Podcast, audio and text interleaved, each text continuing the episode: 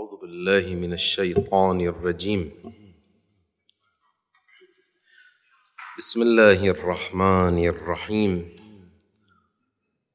والصلاة والسلام على أشرف الأنبياء والمرسلين. وخاتم النبيين حبيب إله العالمين أبي القاسم محمد. اللهم صل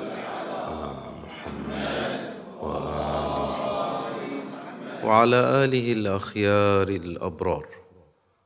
الذين أذهب الله عنهم الرجس وطهرهم تطهيرا. اللهم أخرجنا من ظلمات الوهم وأكرمنا بنور الفهم. وافتح علينا أبواب رحمتك وانشر علينا خزائن علومك. قال الله تعالى في محكم كتابه المجيد. بسم الله الرحمن الرحيم. كتب عليكم إذا حضر أحدكم الموت. إن ترك خيرا الوصية للوالدين والأقربين بالمعروف حقا على المتقين. صدق الله مولانا العلي العظيم. هذه الآية المباركة من الآيات التي يستدل بها على مشروعية الوصية. وقد يستدل بها على وجوبها في الجملة. فكلمة كتب تستعمل ويراد منها فرض. كما في قوله تعالى كتب عليكم الصيام بمعنى أنه فرض عليكم الصيام. فهنا الآية استعملت ذات اللفظ فقالت كتبت كتب كتب عليكم الوصية. الوصية نائب فاعل للفعل كتب يعني الفاعل هو الله جل وعلا. الأصل كتب الله عليكم الوصية. ولما حذف الفاعل وصيغ الفعل على هيئة الفعل المبني للمجهول صارت الوصية هي نائب الفاعل. كتب عليكم الوصية. يعني إذا حضر أحد إذا حضر أحدكم الموت وبانت علامات الموت عليه لتقدم في السن أو لمرض فإنه يكون ممن حضره الموت. ليس المقصود من حضور الموت هو وقوع الموت لأنه إذا إذا كان الموت قد وقع عليه فكيف يوصي مقصود من حضره الموت أي بانت علامات وأمارات قرب الأجل. نتيجة تقدم السن أو نتيجة ابتلائه أجاركم الله تعالى بمرض عضال مثلا. فهنا هذا مخاطب بأن يوصي. والخطاب بنحو بنحو الفرض بناء على استظهار معنى الفرض من كلمة كتب. لأن قلنا أن كلمة كتب استعملت في القرآن في عدة موارد بمعنى الفرض مثل قوله تعالى كتب عليكم الصيام وكتب عليكم القتال.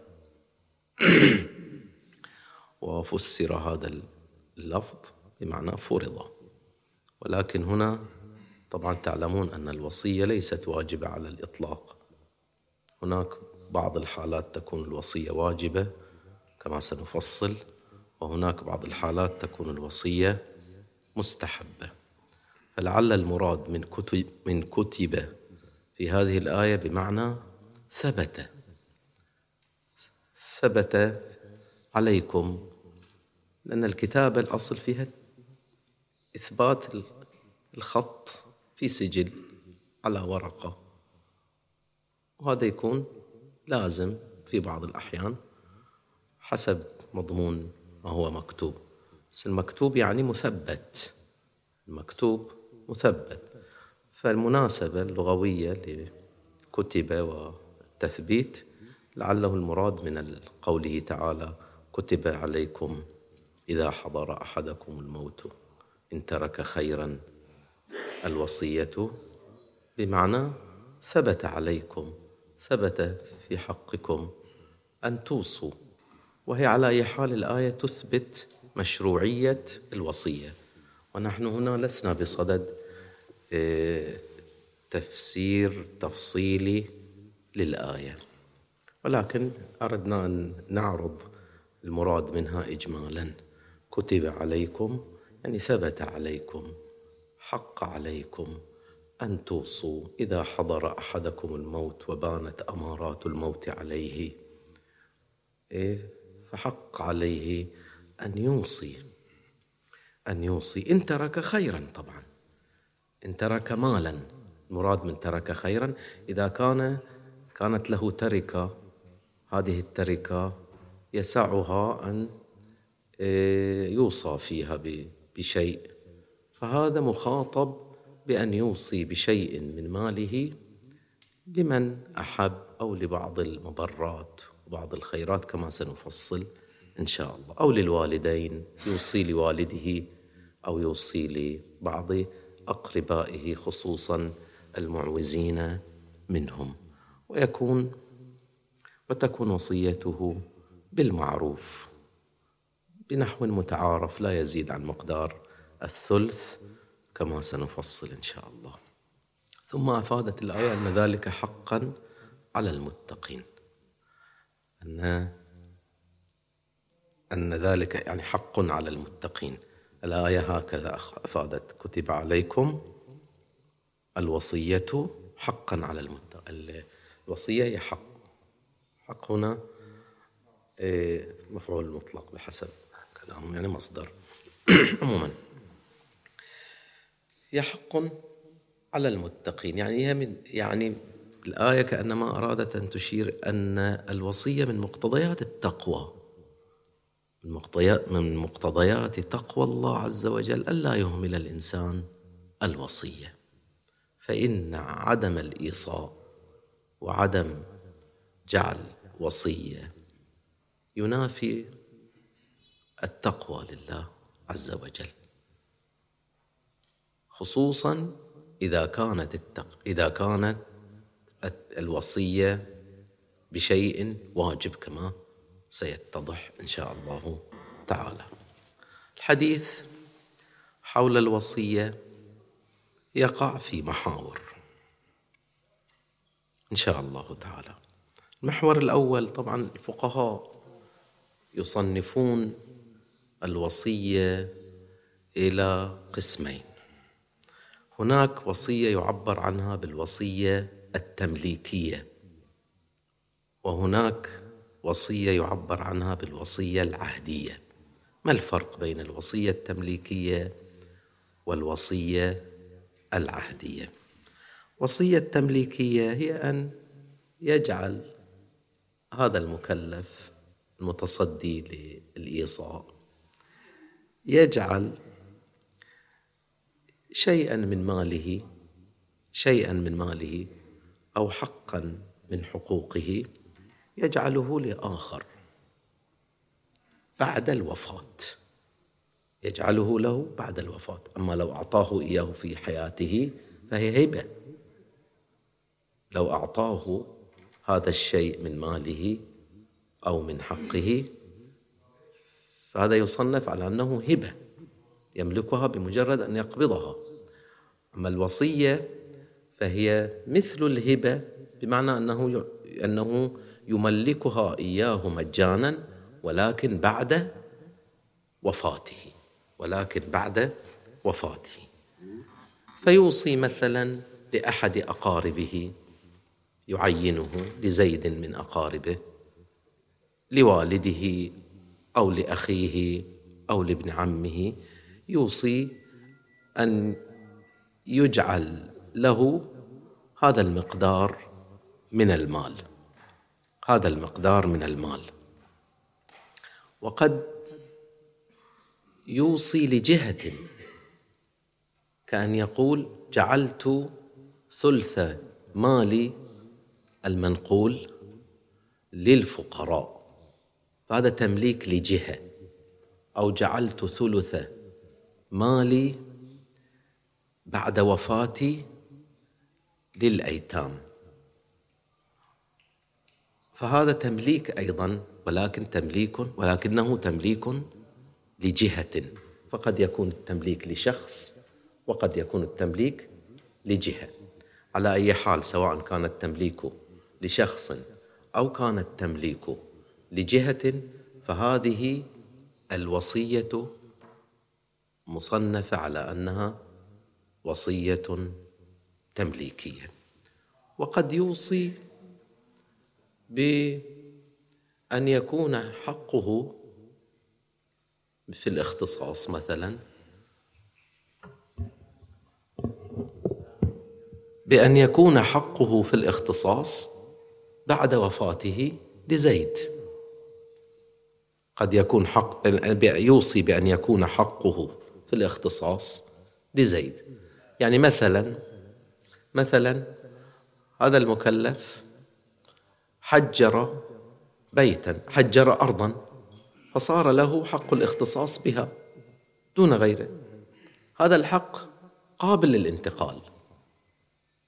فهو يوصي بأن يكون هذا الحق الذي له هذا الحق الذي له آه، قد جعل قد جعله لزيد من الناس. جعله لزيد من الناس. هذا أيضا تدخل في الوصية التمليكية. القسم الثاني من من الوصية هي الوصية العهدية. وهي أن يعهد لشخص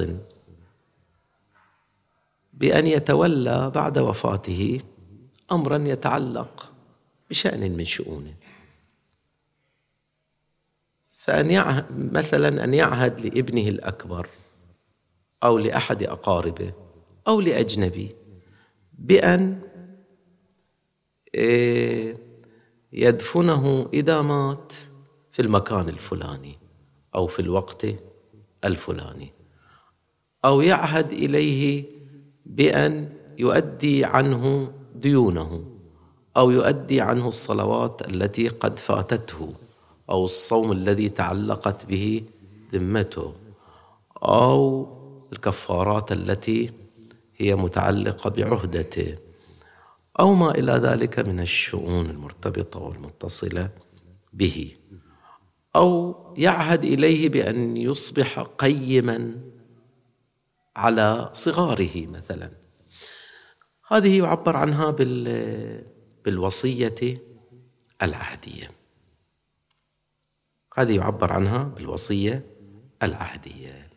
وهناك تفاصيل نحن غرضنا فقط أن نعطي تصور إجمالي للمراد من الوصية بقسميه لعلنا نرجع إلى بيان أكثر للفرق بين القسمين من الوصية. حديث بعد ذلك حول ما يصنفه الفقهاء في الوصية من أنها وصية واجبة ووصية مستحبة. يعني الوصية قد تكون واجبة على المكلف وقد تكون مستحبة. أما الوصية الواجبة فهي في عدد من الموارد. يمكن تلخيصها في ثلاثة موارد. في ثلاثة موارد تكون الوصية واجبة على المكلف. تكون الوصية واجبة على المكلف. ولو مات دون أن يوصي رغم أنه رغم أن الوصية واجبة عليه فقد مات على معصية كما أفادت بعض الروايات. ومات ميتة جاهلية كما أفادت روايات أخرى. إذا كانت الوصية واجبة عليه فمات دون أن يوصي. أفادت بعض الروايات أنه مات ميتة جاهلية يعني مات على غير هدى كما سنبين. ما هي هذه الموارد التي تجب فيها الوصية؟ المورد الأول لو كانت عليه واجبات وفرائض فائتة لم يؤدها. عليه صلوات فائتة أو عليه صوم قد فاته ولم يقضه.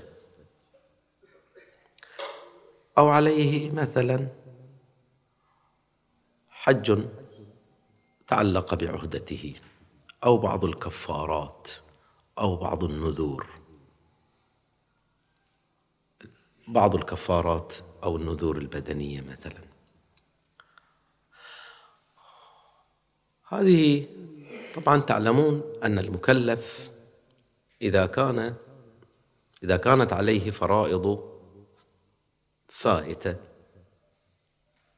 مما شأنه أن يقضى إذا فات كالصلوات والصوم. فهذا يجب عليه المبادرة. هذا يجب عليه القضاء طبيعة الحال. لكن القضاء موسع. القضاء موسع. فمن عليه مثلا فمن عليه خمس صلوات فائتة. فله أن يقضيها في اليوم الأول وله أن يقضيها في اليوم الثاني وله أن يؤخرها إلى بعد أسبوع. هو موسع عليه. يعني هذا القضاء ليس مضيقا ليس له وقت موظف وليس له وقت محدد. له أن يقضي ما عليه من فوائد من صلوات فائتة له أن يقضيها في أي وقت يختاره لكن لو خشي أنه لو لم يبادر إلى القضاء لمات لأن أمارات الموت وعلاماته قد لاحت نتيجة تقدم سنه أو نتيجة ابتلائه بمرض. فهنا تجب عليه المبادرة إلى القضاء إذا كان متمكنا. تجب عليه المبادرة إلى القضاء. لكنه لو لم يكن قادرا على القضاء. أو يعرف أنه حتى لو بادر فإن الوقت لن يسعه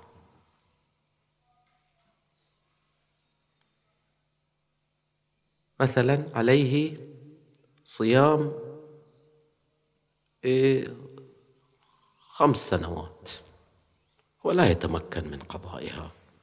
لضعفه لضعفه مثلا أو ابتلائه ببعض الأمراض.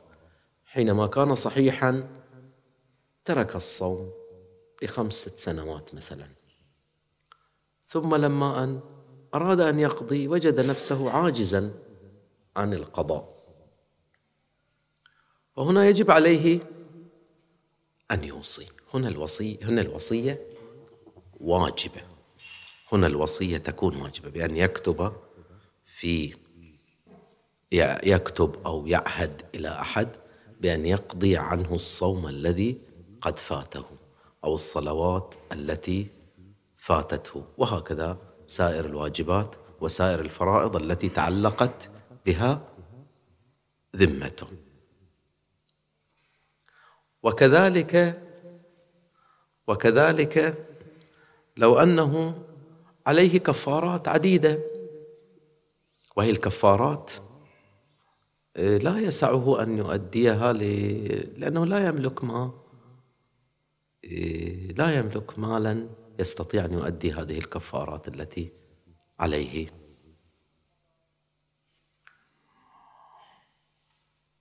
آه، أو أنه يملك ولكن لا يستطيع أن أن يؤديها لبعض الموانع. ان هذه الأموال التي بيده لا يستطيع التصرف فيها كونها مثلا أموال عينية وليست نقدية أو لأي عارض آخر ومانع آخر.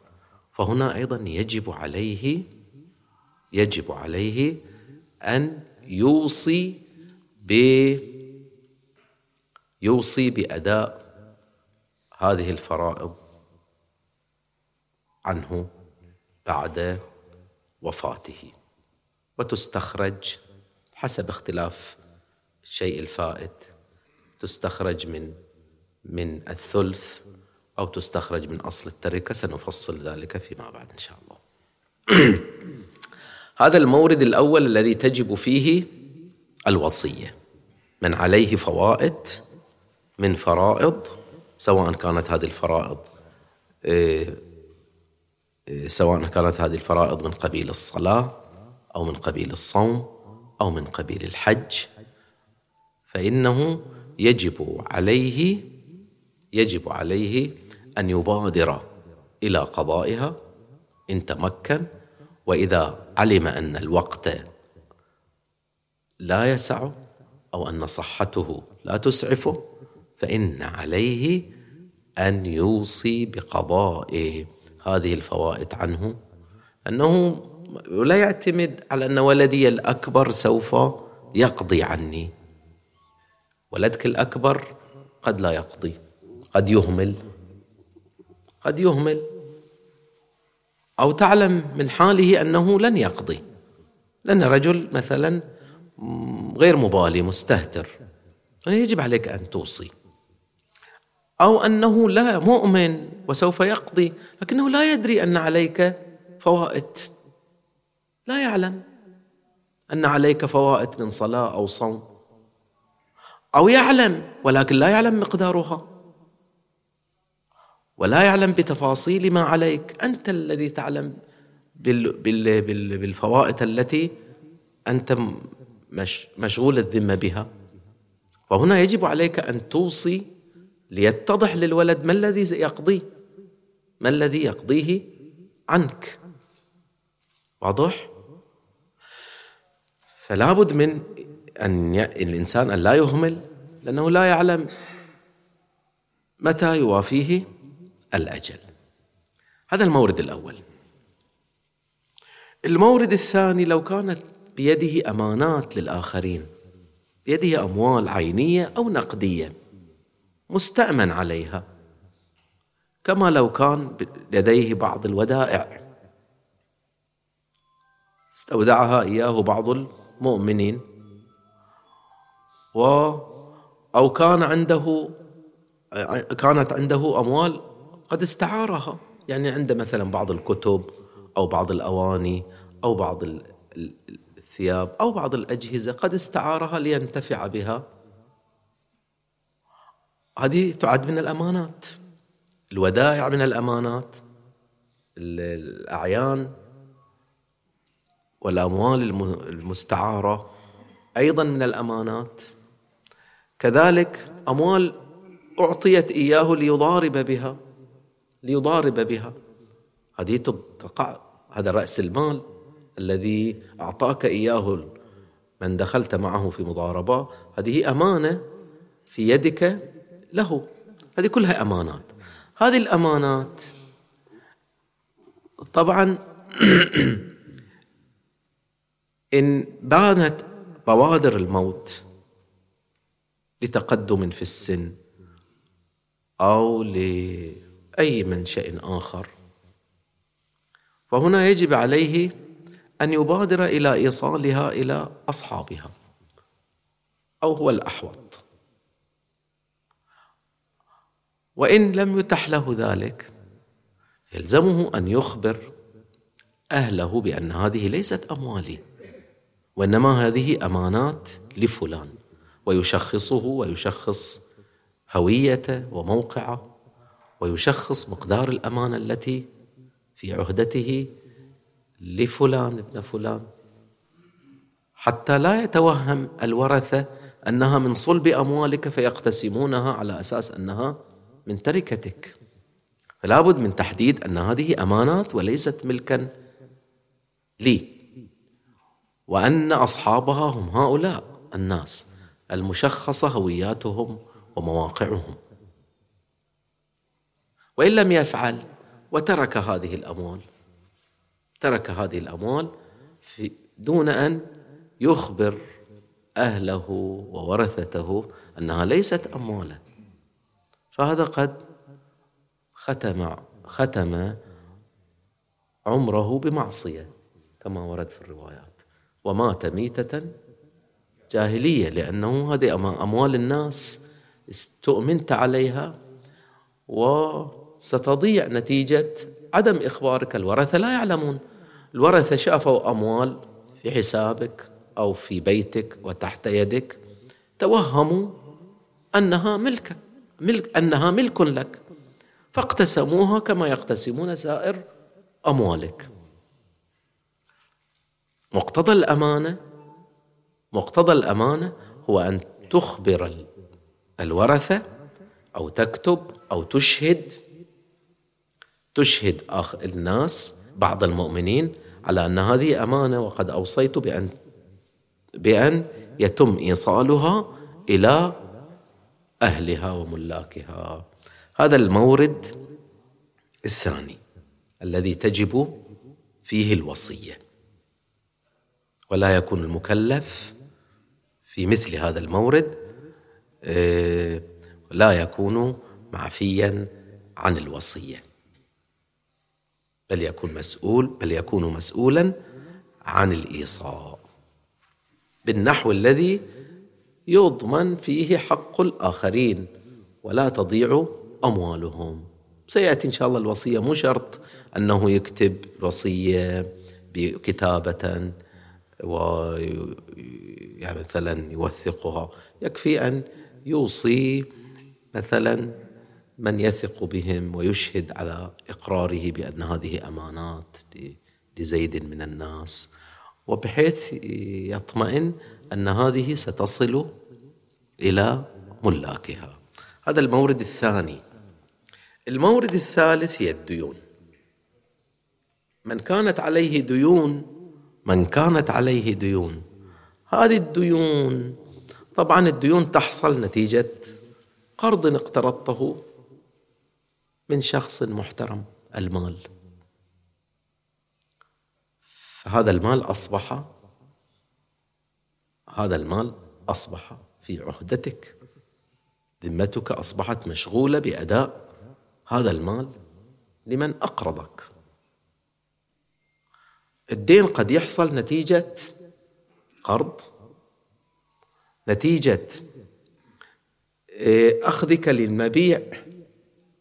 حصلت بينك وبين آخر معاملة بيع. فاستلمت المبيع ولم تقبضه الثمن. فالثمن أصبح دينا في عهدتك. استأجرت شخصا مثلا ليقوم ببعض الأعمال لصالحك كأن يبني لك دارا أو يصلح لك بابا أو سيارة. فاستحق الأجرة هذه الأجرة أنت لم لم تؤدها إليه فأصبحت مقدار الأجرة دينا في عهدتك في ذمتك. واضح؟ مثلا شخص آه، أتلف مالا لآخر عن قصد أو عن غير قصد. من أتلف مال غيره فهو له ضامن. فأنت قد اشتغلت ذمتك بضمان هذا المال الذي أتلفته وأعطبته أو أو أحدثت فيه عيبا يستوجب. يستوجب ضمان مقدار هذا العيب. واضح؟ فلم توفي له ب... لم تؤدي هذا ال... لم تضمن لم تضمن. هذا اذا قيمة هذا المال يكون في عهدتك يصبح من الديون. هي كلها يصدق عليها ديون.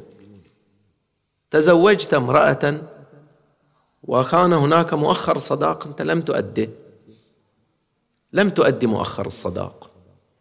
هذا مؤخر الصداق يصبح دينا في عهدتك. كان لزوجتك نفقات أنت لم تنفق عليها لمدة شهر. كل يوم لها نفقة. ومدة شهر أنت لم تؤدي النفقة لها. نفقة بالمعنى الذي بيناه لا بالمعنى المتوهم. فهذه النفقة لا تسقط. لا تسقط وإنما تصبح دينا عليك يلزمك أداؤه. إذا تمكنت من الأداء في حياتك يجب عليك المبادرة إلى الأداء. ولا يجوز لك التسويف وتقول سوف أكتب في الوصية أن علي دين. لا يجب عليك أن تبادر إلى أداء الدين في حياتك إذا كنت قادرا على أدائه. وكتابتك لما عليك من دين لزيد أو لعمر أو لأخ أو لزوجة. هذا لا يعفيك من المسؤولية الإلهية ولا يسقط عنك الإثم لأنك مماطل. القادر على أداء الدين الحال الحاضر. القادر على أدائه. إذا لم يؤده فهو إيه، فهو مأثوم. لأن هذا من المطل للدين. نعم لو كنت لو كان الدين غير حال لم يحل أجله أجله أو كنت معسرا في هالفرضين أنت غير مسؤول عن أداء الدين. الفرض الأول أن يكون الدين لم يحل أجله. أنت استدنت زيد وقلت له بعد شهرين أنا أوفيك. إيه هذا الدين. والشهران لم يحل وقتهم. فأنت غير مسؤول في مثل الحالة. لو مت في هذا في هذا الوقت أنت غير مسؤول عن عدم الوفاء بالدين ولكن يقضى من من تركتك كما سنبين إن شاء الله. الفرض الثاني أن تكون معسرا وقد قال الله تعالى: وإن كان ذو عسرة فنظرة إلى ميسرة.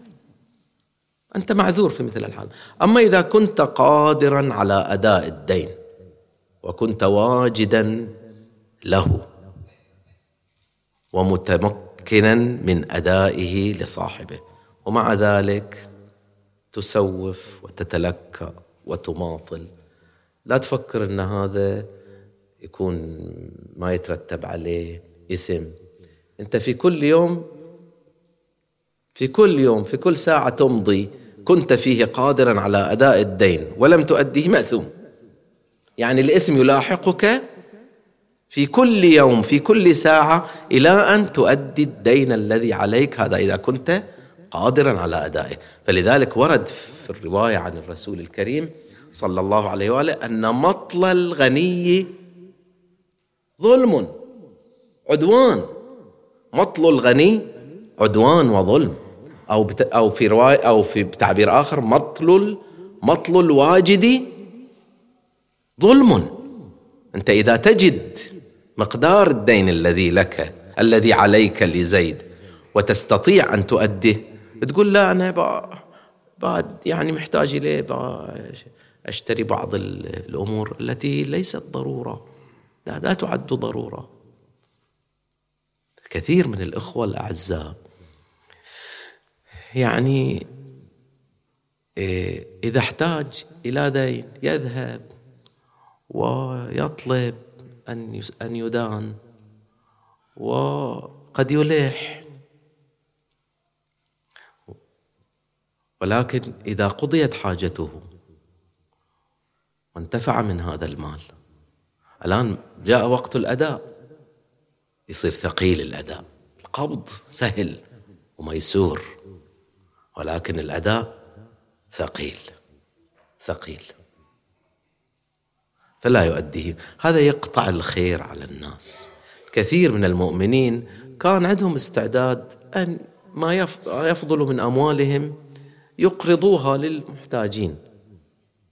يقرضوها للمحتاجين إذا احتاج أحدهم إلى مقدار من المال يسعه أن يقرضه يبادر إلى إقراضه. لكن نتيجة أن بعض المؤمنين الذي يقترض أو تكون عليه بعض بعض الأموال نتيجة نتيجة أجرة قد استأجر آخرين. وبعدين ما يأديها. واضح؟ هذا يخلي الآخرين يقول لك أنا ما أقرض أقرض ما ترجع لي أموالي. أموالي اللي أقرضها للآخرين أو اللي أدين بها الآخرين. ما ترجع. فلذلك أنت كنت سببا في قطع الخير عن المؤمنين. لذلك لابد من أن الإنسان يلتفت.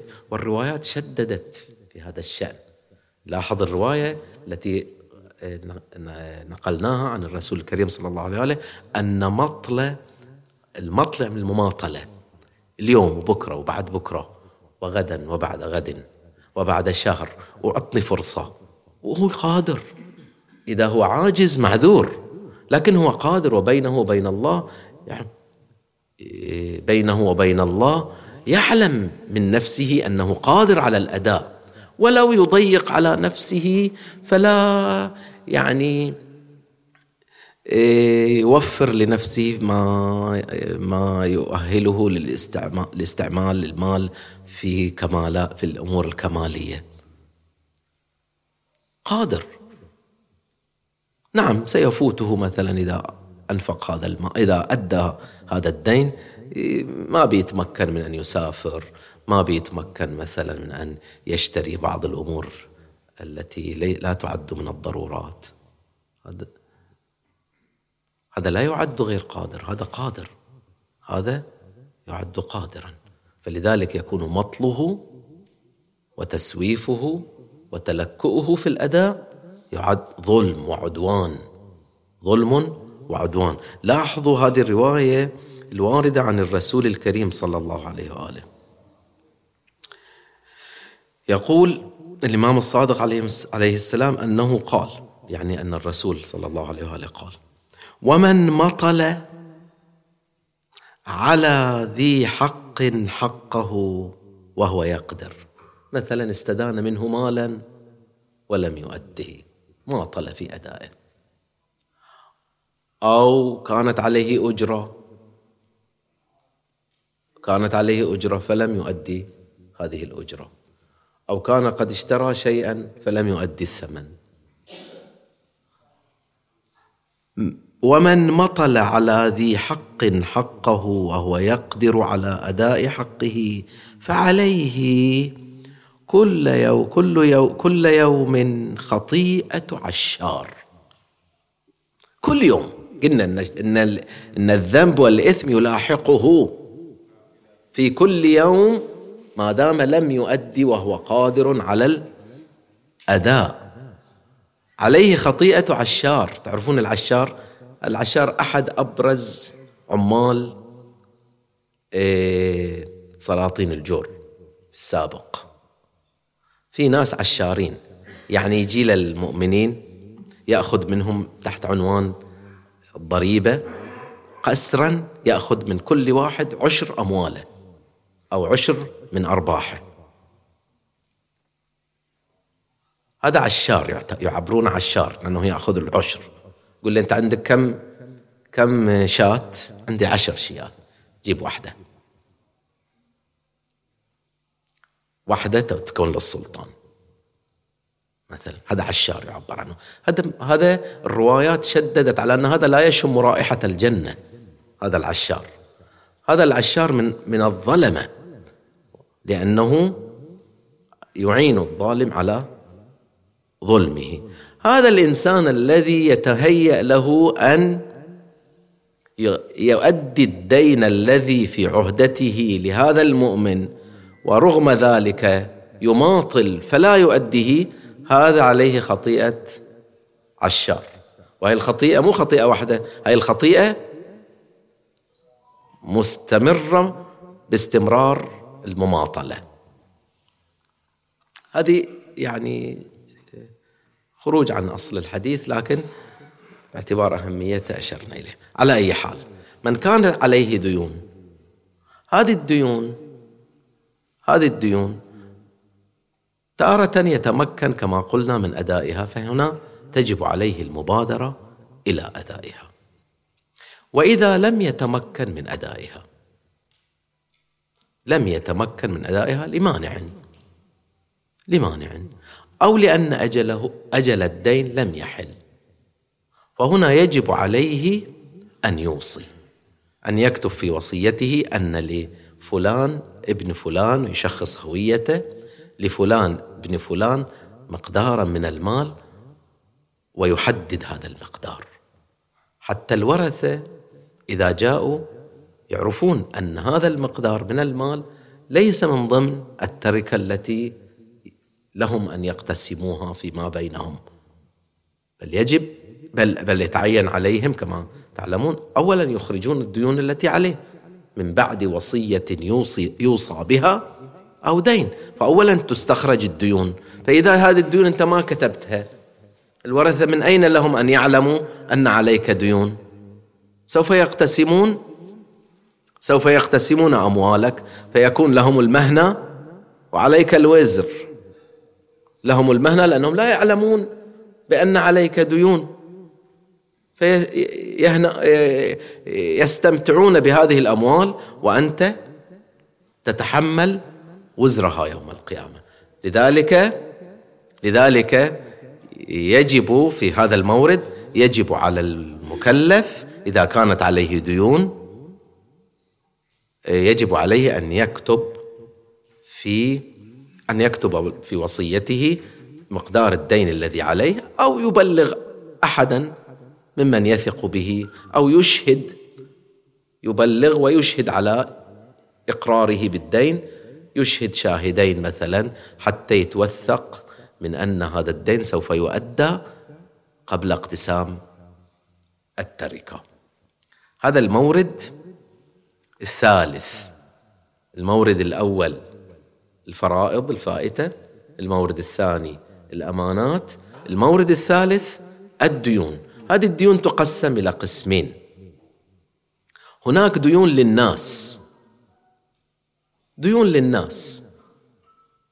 كالذي مثلنا به. استدان منه استدان من شخص مبلغا من المال. أو استأجر آخر ولم يؤدي له اجرته أو اشترى شيئا وقبض المبيع ولم يقبض البائع الثمن. أو كانت عليه نفقات واجبة لزوجته فلم يؤدها أو عليه مؤخر صداق أو ما إلى ذلك أمثلة. هذه الأموال كلها هذه كلها تعتبر ديون للناس.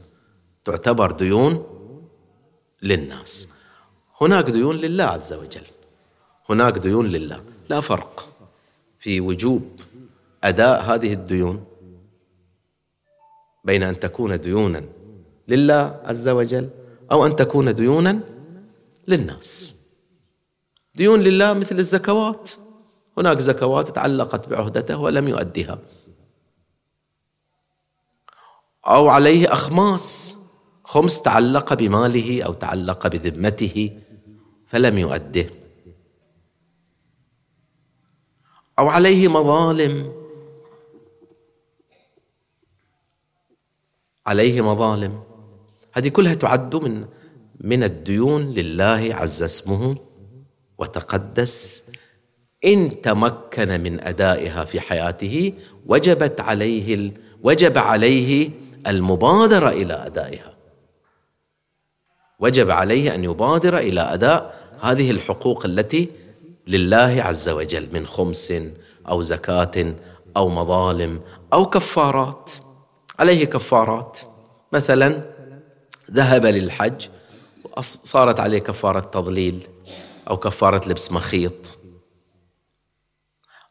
أو عليه مظالم. المظالم من قبيل أي شيء. قبيل أنه أتلف مال الغير أعطبه أو أحدث فيه عيبا ثم لم يضمن. وحين أراد أن يضمن لم يتمكن من الوصول إلى صاحب المال الذي أتلفه وأعطبه أو عيبه.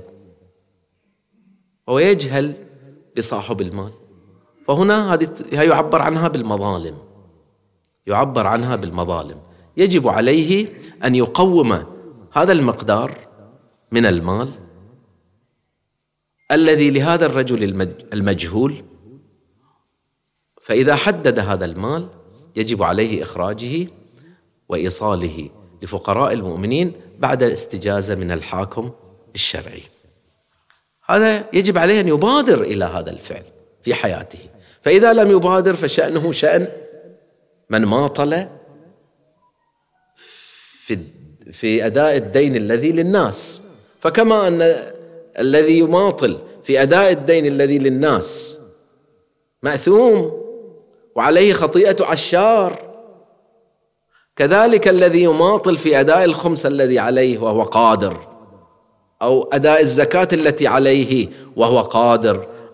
أو إخراج المظالم التي عليه وهو قادر فهذا عليه في كل يوم خطيئة عشار. مأثوم. لا فرق.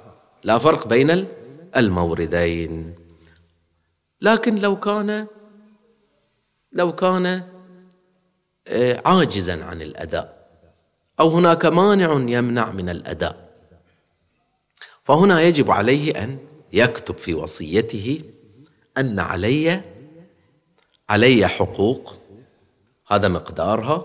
هي طبيعة هذه الحقوق. يجب آه، أوصيكم بأن توصلوا هذه الحقوق أو تصرفوها في مصارفها. يجب عليه أن هذا المورد هذا من موارد وجوب الوصية التي من مات ولم يوصي بها مات ميتة جاهلية بحسب بعض الروايات أو مات على معصية. ختم عمره كما ورد في بعض الروايات ختم عمره بمعصية. واضح الكلام؟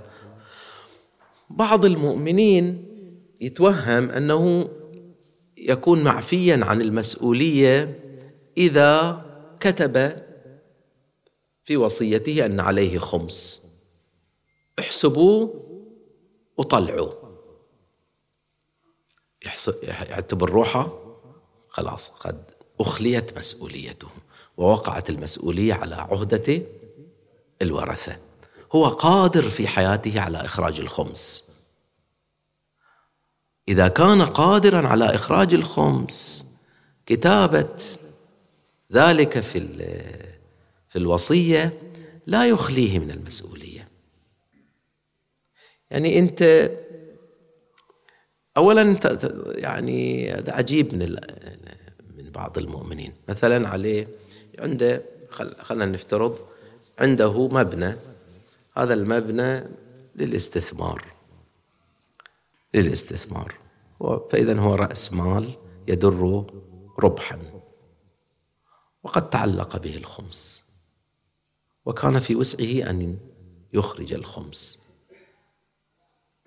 يقول أنا ما أخرج الخمس الحين ثقيل عليه. بس بكتب في الوصية. إذا أنت استثقلت إخراجه يمكن يكون هذا أثقل على الورثة. فيمكن الورثة لا يبالون. أو لا يثبت عندهم أنك قد آه، أن أن ذمتك اشتغلت أو أموالك اشتغلت بالخمس.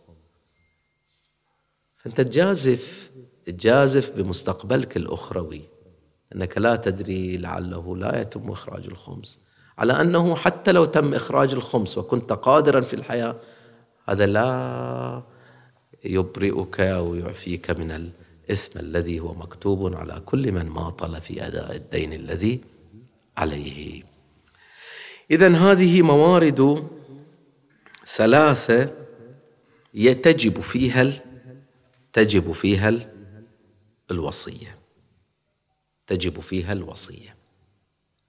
لكن هنا لابد من التنبيه على الأمر. الواجبات المالية الواجبات المالية التي تكون على المكلف من قبيل شنو؟ آه، الديون. الديون التي ذكرناها. هذه واجبات مالية. أو الحقوق الشرعية.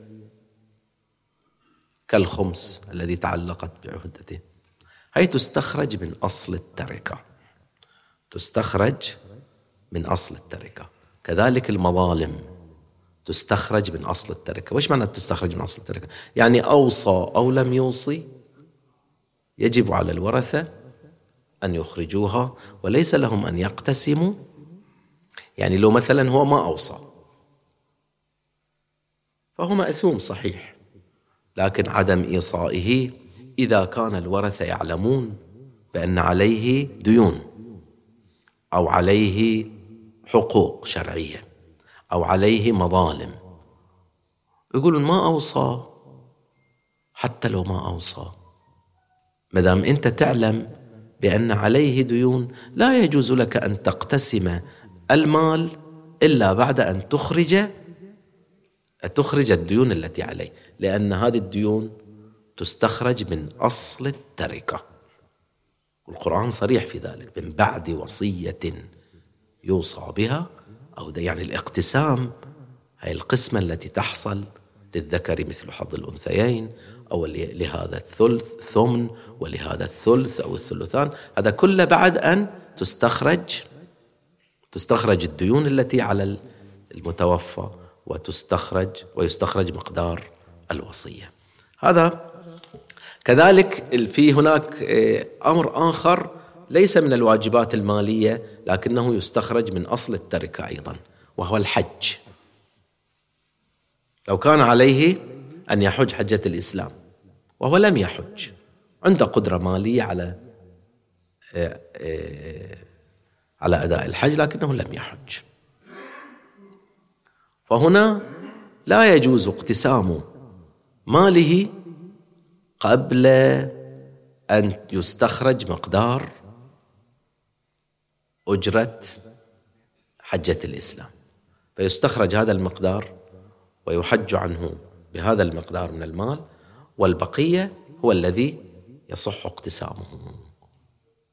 يصح اقتسامه. إلا إذا مثلا أحدهم تبرع وحج عنه. حجة الإسلام مع أحد من الورثة من الأقارب من أصدقاء فسقط عنه الحج لقيام أحد المؤمنين تبرعا أو بأجرة بأداء أو بالنيابة عنه. فهنا خلاص تسقط الحج عنه ويمكن اقتسام تمام التركة. هذه هي الموارد التي تجب فيها الوصية. هذه هي الموارد التي تجب فيها الوصية. وقلنا لعل لعل أقول لعل. لعل المراد من الآية حينما أفادت بأنه كتب عليكم إذا حضر أحدكم الموت إن ترك خيرا الوصية يعني كتب الوصية. فالوصيه هي المكتوبة. واضح؟ لعل المراد من كتب آه، هو الفرض يعني فرض كما هو مقتضى الاستعمال القرآني لكلمة كتب في مثل قوله تعالى كتب عليكم الصيام وكتب عليكم القتال قلنا أنه بمعنى فرض. أيضا هنا بمعنى فرض ولكن فرض في أي مورد؟ في أي الموارد الثلاث التي ذكرناها. فالوصية مفروضة على كل مسلم إذا اتفق له أن كان مبتلى بأحد هذه الموارد أو كان موردا لأحد هذه الموارد الثلاثة التي فصلناها. واضح؟ هذه التي أفادت الروايات أن من تركها ختم له بمعصية. أو مات ميتة جاهلية يعني مات على غير هدى. مات على غير هدى. فلذلك الإنسان يجب أن يكون يحاذر يحاذر آه، إذا انتهى الوقت خبرونا. القسم الثاني من الوصية هي الوصية المستحبة. هي الوصية المستحبة الوصية المستحبة هي ما عدا الموارد التي ذكرناها. فيما عدا الموارد التي ذكرناها الموارد الثلاث تكون الوصية مستحبة ولكن استحبابا مؤكدا. استحبابا مؤكدا. كأن يوصي الإنسان مثلا يوصي الإنسان لأن أن يصرف ثلث ماله أن يصرف ثلث ماله أو رب أو مثلا خمسه أو عشره أو أقل من ذلك بحيث لا يزيد على الثلث. أن يوصي بأن يصرف هذا المقدار من المال في المبرات على الأيتام. في مثلا يصرف على مآتم الحسين سلام الله عليه. يصرف مثلا لبناء مسجد. يصرف مثلا على فقراء المؤمنين. يصرف في شأن من الشؤون الخيرية. أو يوصي مثلا يوصي ببعض الشؤون المرتبطة به بأن يوصي أن يصلى عنه صلوات يحتمل أنها فائتة ومتأكد أنه قد أدى ما عليه ليست عليه فوائد ولكن يريد يحتاط لعل صلاة قد فاتته وهو غافل أو كان فيها خلل ولم يلتفت إليه أو لعل بعض صومه آه، لم يكن واجدا لشرائط الصحة. أو لعل حجه الذي أداه. فيه خلل فيه إشكال. فيوصي أن يحج عنه من ماله. فهنا تستخرج طبعا من الثلث مو من أصل التركة كما بينا. هذه مستحب. هذا النحو من ال... أن مثلا يوصي بأن يصلى عنه صلاة جعفر طيار في كل جمعة. يحدد مقدار من المال. يقول هذا استأجر, استأجر يقول للولي مثلا استأجر لي من يصلي عني في كل أسبوع في كل جمعة صلاة جعفر الطيار أو يستأجر من يصلي عنه صلاة ليلة الدفن أو يستأجر من يصلي عنه مثلا بعض الصلوات المستحبة أو أو يقرأ له بعض سور القرآن. أو يؤدي عنه عمرة. أو ما إلى ذلك من الأعمال المتصلة به شخصيا. متصلة به شخصيا. هذا النحو من الوصية مستحب استحبابا مؤكدا. وقد جاءت الروايات آه، في الحث على هذا النحو من الوصية التي هي قلنا بأنها من صنف الوصية المستحبة. مثلا في رواية عن القطب الراوندي رحمه الله في كتاب الدعوات يروي عن الرسول الكريم صلى الله عليه وآله أن من مات على وصية حسنة مات شهيدا. يعني له مقام الشهداء إذا كان قد كتب وصيته. عندنا رواية عن الرسول صلى الله عليه وآله. أنه لا يبيتن أحدكم إلا ووصيته تحت رأسه. إلا ووصيته تحت رأسه. لا يبيتن أحدكم ليلة إلا ووصيته تحت رأسه. كناية عن أنه قد كتب ما كتب وصيته. يعني مو شرط تكون تحت رأسه بمعنى أنها تحت مخدته. المقصود من تحت رأسه يعني يكون قد كتب الوصية وأعدها وادخرها ليعمل بها بعد وفاته. وورد أيضا في الروايات في الروايات إن الله تعالى تصدق عليكم عند وفاتكم بثلث أموالكم زيادة في حسناتكم. رواية تعبر عن أن الوصية صدقة من الله عز وجل لعباده المؤمنين. فمن ترك الوصية فقد فقد رفض صدقة الله عليه. كيف هي صدقة؟ كيف هي زيادة في حسناتكم؟ ما هو المراد من قوله زيادة في حسناتكم.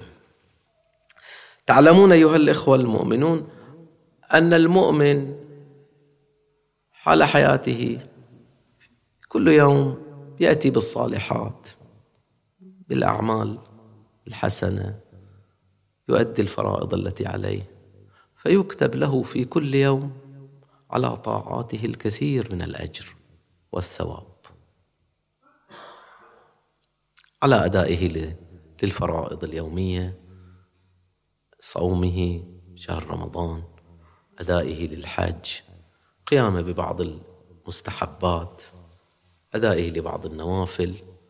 هذه إيه هذه الأعمال تجعل من سجله في كل يوم يزداد حسنات. لكن بمجرد أن يوافيه الأجل ويرحل إلى ربه ينقطع عمله. ينقطع عمله. الله عز وجل تفضل على المؤمنين ففتح فتح له لهم بابا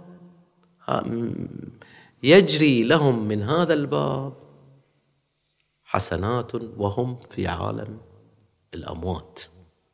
رغم موتهم يظل الأجر والثواب مستمرا يكتب في سجلهم. فهذا الإنسان إذا مثلا أوصى بان بأن إيه، إيه، تجعل له صدقة جارية إلى أن يرث الله الأرض ومن عليها. تصور إلى أن يرث الله الأرض ومن عليها في كل يوم يزداد سجله من الحسنات لأن صدقة جارية يعني صدقة مستمرة. متجددة.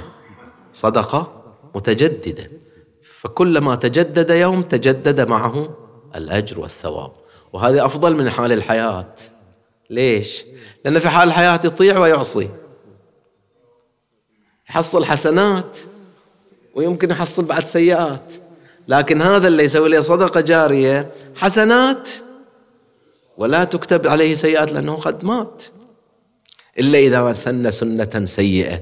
لأن بعض الناس بعد تكتب عليهم في ناس عندهم صدقة جارية وفي ناس لعنة جارية. عليهم لعنة جارية إلى يوم القيامة. لا هذا المؤمن اللي ما عليه لعنة جارية لكن عنده صدقة جارية. هذا أفضل من حياته. لأنه تكتب له حسنات وليست عليه وليس عليه سيئات. ذلك اعتبرت صدقة إيه، صدقة من الله. على هذا المؤمن. لأن المؤمن إذا مات انقطع عمله إلا من ثلاث. إذا مات ينقطع عمله ينقطع عمله. لكن فتح الله له أبواب. من هذه الأبواب؟ من هذه الأبواب الوصية. الوصية.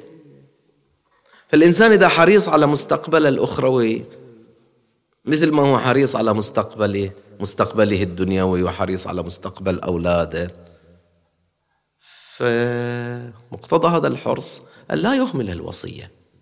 أن لا يهمل الوصية. ولو بشيء من ماله هذا هذا الشيء اليسير يجعل ضمن صدقة جارية تدر عليه الثواب المتجدد في كل يوم.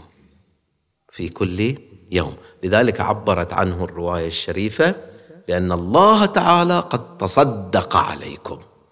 قد تصدق عليكم. لا وإلا أنت مت. والإنسان الميت ما, ما قام بجهد ولا بعمل. انتهت حياته. وهي الأموال ليست لخلاص. الإنسان ينتفع من الأموال ينتفع بالأموال ما دام في حياته يأكل منها ويشرب ويسكن ويستمتع. ولكن إذا مات بعد ما ينتفع من هاي الأموال.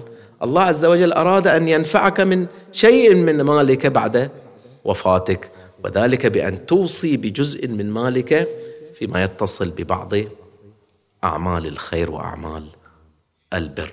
إن الله تعالى تصدق عليكم عند وفاتكم بثلث أموالكم. والعجيب إن بعض الناس كما يبخل على نفسه في حياته يبخل على نفسه حتى بعد وفاته. أنت ما راح تنتفع بهاي الأموال. مع ذلك تبخل بها بعد وفاتك. ويكون حريصا على أبنائه أشد من حرصه على مستقبله. لأن وثوقه بمستقبله الأخروي ليس راسخا بل متزلزلا. لو كان على يقين بأنه وراءه مستقبل يحتاج فيه إلى المزيد من الأجر والثواب لحرص على أن يؤمن هذا المستقبل. يؤمن هذا المستقبل ولو بجزء من ماله إيه، ينفتح منه عليه ثواب إيه، جار متجدد. واضح؟ خب فاذا ما عدا إيه، ما عدا الموارد الثلاثة يكون فيها تكون فيها الوصية مستحبة. هناك محاور أخرى ترتبط بالوصية أيضا كالمحور الثالث هو الظلم في الوصية والحيف في الوصية. وكذلك هناك محور رابع الحديث حول العبث أو التغيير أو التجاهل للوصية. إن شاء الله سنرجئ الحديث حول هذين المحورين. إلى ما بعد إن شاء الله تعالى. نكتفي بهذا المقدار والحمد لله رب العالمين.